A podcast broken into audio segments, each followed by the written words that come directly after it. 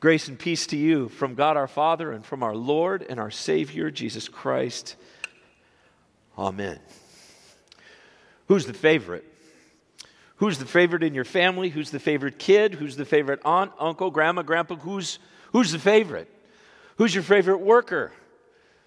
Who's your favorite boss? Who's your favorite baseball player, football player, basketball player? Who's your favorite? Who's your favorite? Who do you love more? In my family of origin, it's very clear who the favorite is. I'm the favorite. Very, very clear. The brightest, the most handsome, the most public, the pastor, the one who winsomely proclaims the gospel, the one who is the spitting image of his father. There's absolutely no question in my mind that I am the favorite in my family, or at very least, I should be the favorite in my family. It's not really that way, but after all, my brother is affable and every bit as handsome as I am and has every bit as much responsibility as I have in the school that he leads in South County. But poor Andy is the middle child, and I think we all can agree that there's no way a middle child could ever be the favorite. It just doesn't work out that way. I'm just messing with you a little bit on that. But my little sister is clearly the favorite in our family. Clearly. After two boys who were rough and tumble, along came the little baby girl in October 4th of 1970, and it was clear from that moment on, last night up in Brea with my mom, that my little sister is the favorite. Or at least she's treated that way. I, I think. Silly, isn't it silly? The dumb question to think about who's the favorite. Any good mom, any good aunt, any good grandma would always say, I love you all the same. Favorites.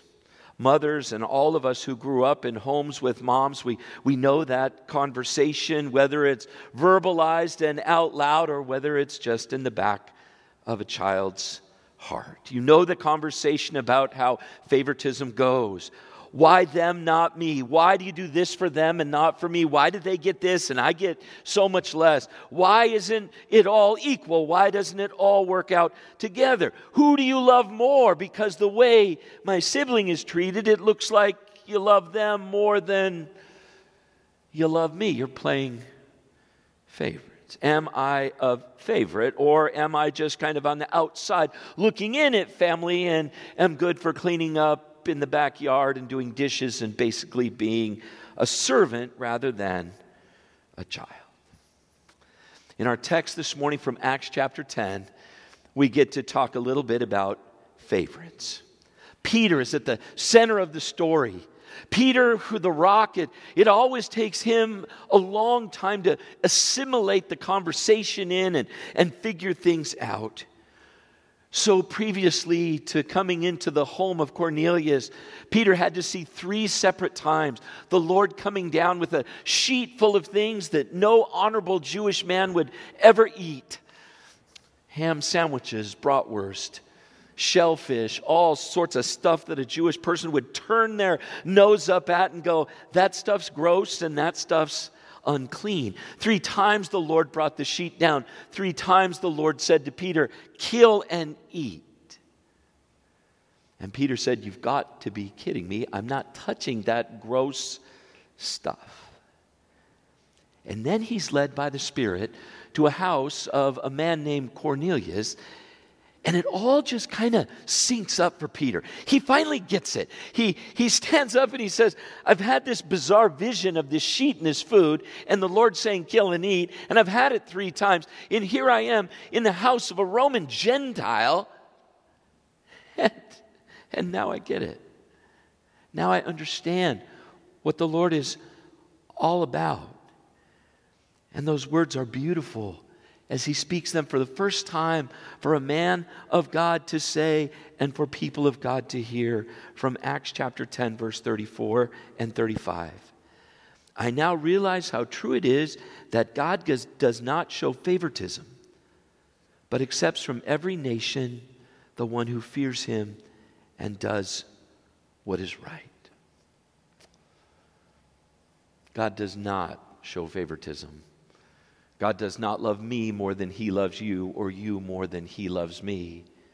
I am not more of an insider than you are, and you are no more an insider than I am. We are all beloved of God through faith in Jesus Christ. Peter's group, the Jewish people, because of their history, because of the covenant, because of their pious laws, because of the way they separated themselves out from the other people, thought that maybe they were a little bit closer to God, a little bit more favorites of God. And then through this experience, it dawns on Peter that the love of Jesus encapsulates the whole world, not just the frozen chosen or the chosen few. Sometimes we may feel like we're on the outside looking in, or even on the inside looking out. Sometimes we feel like a favorite. Sometimes we feel like an also ran. And wherever you are in your family life is going to be a, a little bit accentuated today as we celebrate homes and families and mothers and grandmas and aunts and sisters and the whole crew gathered together. Who are your favorites? Well, favorites become arrogant and entitled. Outsiders become broken and lonely. Favorites get, well, favors, and outsiders get leftovers. In families, in friendships, in classrooms, in church, wherever people gather together, playing favorites isn't supposed to be what it's all about. But playing favorites is kind of part of the human condition that we war against. So, those words of Peter in Cornelius' home as the fog moves away from Peter's heart and soul, as he speaks words of inclusion and grace, not empty, hollow words of equity, but words of inclusivity through faith in Jesus Christ. I now realize how true it is that God does not show favoritism, but accepts from every nation the one who fears him and does what is right. Peter speaks up and leads a Roman Gentile and his whole household to the cross and to Jesus. It's a sermon he's preached about four times now throughout the book of Acts. He doesn't need a script anymore. It goes back to Acts chapter 2. This Jesus, whom you crucified, is both Lord and Christ. And instead of taking an offering, he looks at the crew in that home and says, What would prevent them from being baptized with water? And with the water and the Spirit, he baptizes a Roman Gentile's household into faith in Jesus Christ. Sin is a separator, forgiveness is a unifier. Sin produces insiders and outsiders, and insiders then beat up and hold over the outsiders their position. But forgiveness brings people together. And the death of Jesus Christ releases us from the guilt and the shame of our sin and calls us to look at ourselves as the beloved of God through faith in Jesus, and also beckons us to look at others through the same lens of forgiveness.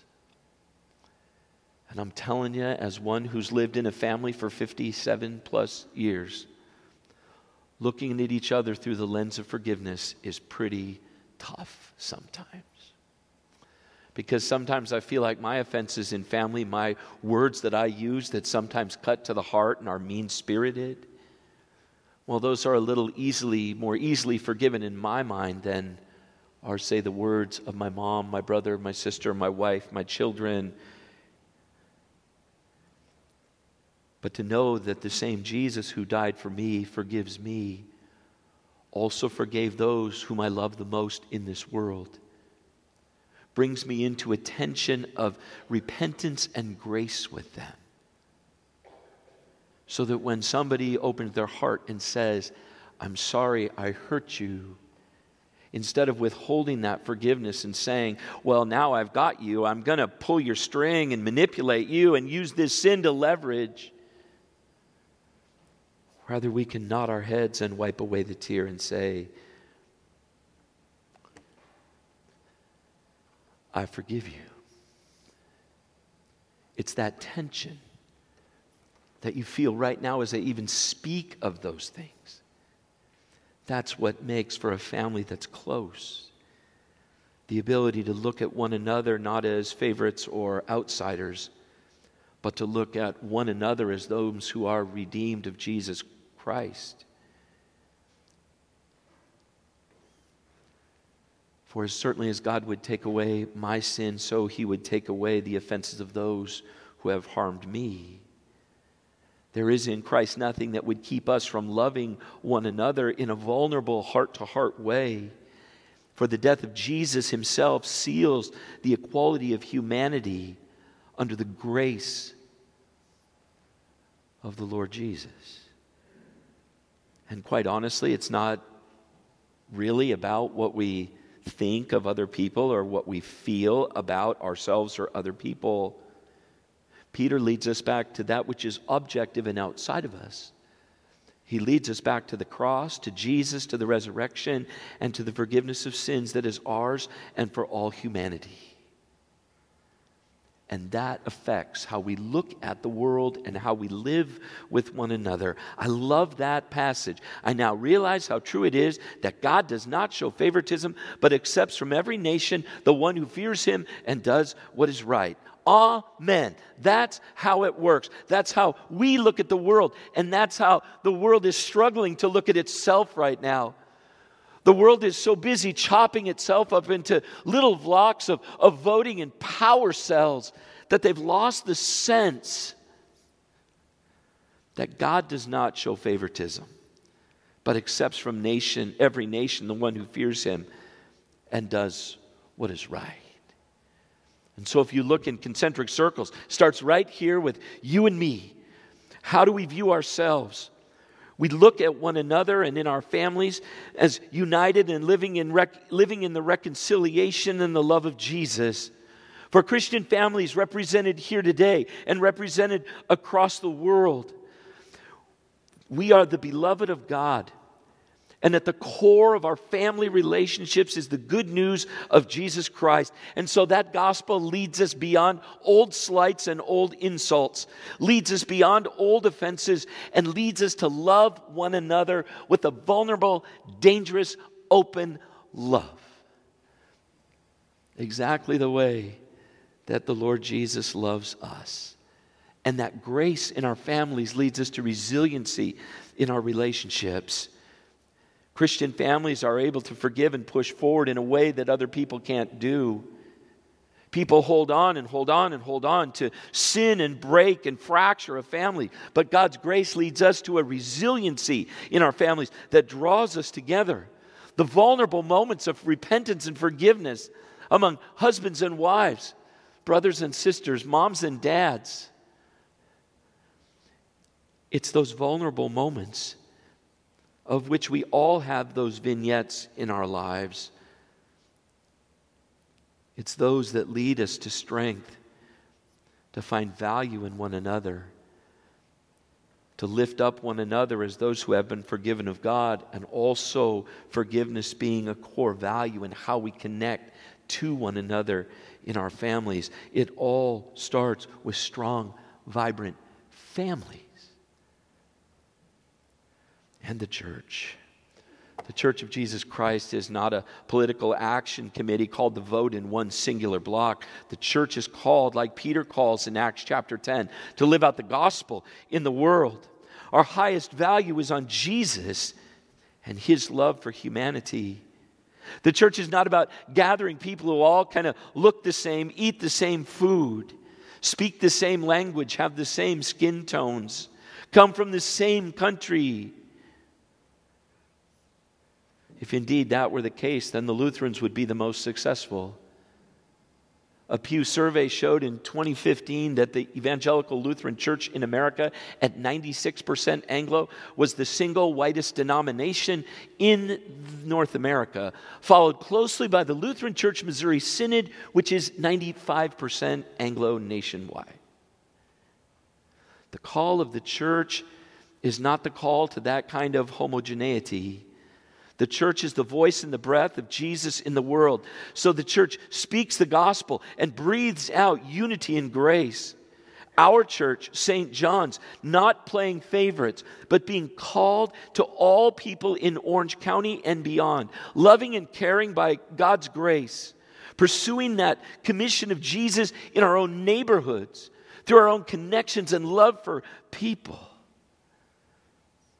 I believe that Orange County should be a better place because St. John's Lutheran Church sits at the very heart of the county and takes very seriously the call to impact diverse communities with the gospel of Jesus Christ. The family, the church, and the nation.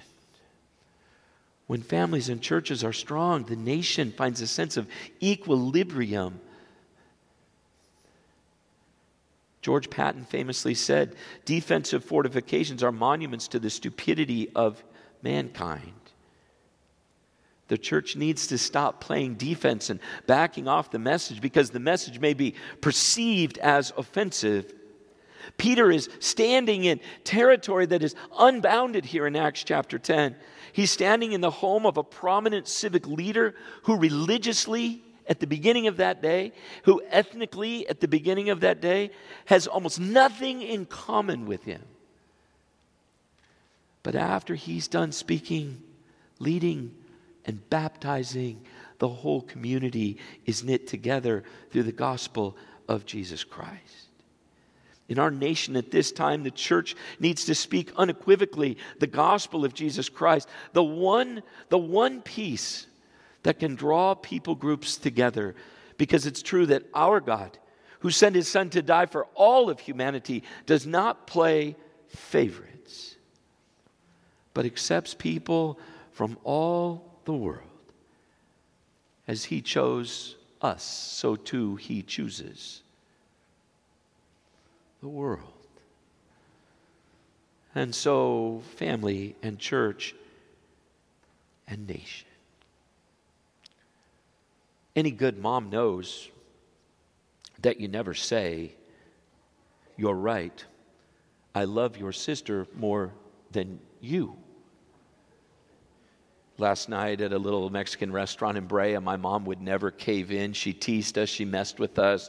At the end of the night, my brother, sister, and I all felt deeply and dearly loved. At 80 years old, mom still had the effort, the impetus, and the grace to say, I love you. My heart sometimes says, well, Joy gets all the love, she gets all the time, she's probably going to get all the inheritance, it's all going to end up with her. Mom takes a deep breath. And those of you who know my mom can smile and giggle under your masks.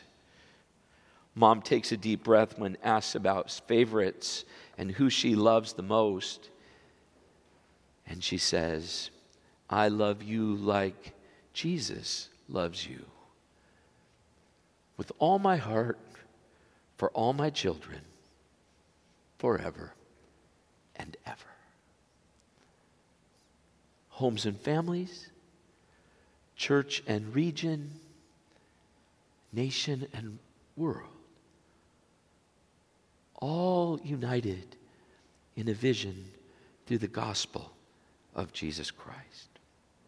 God be with us in our homes and families this day and always. And happy Mother's Day to all of uh, us who celebrate with our wives and children. And happy Mother's Day to all who remember their moms today. And I pray that your homes and families are peace, places of grace and peace. In the name of Jesus, amen.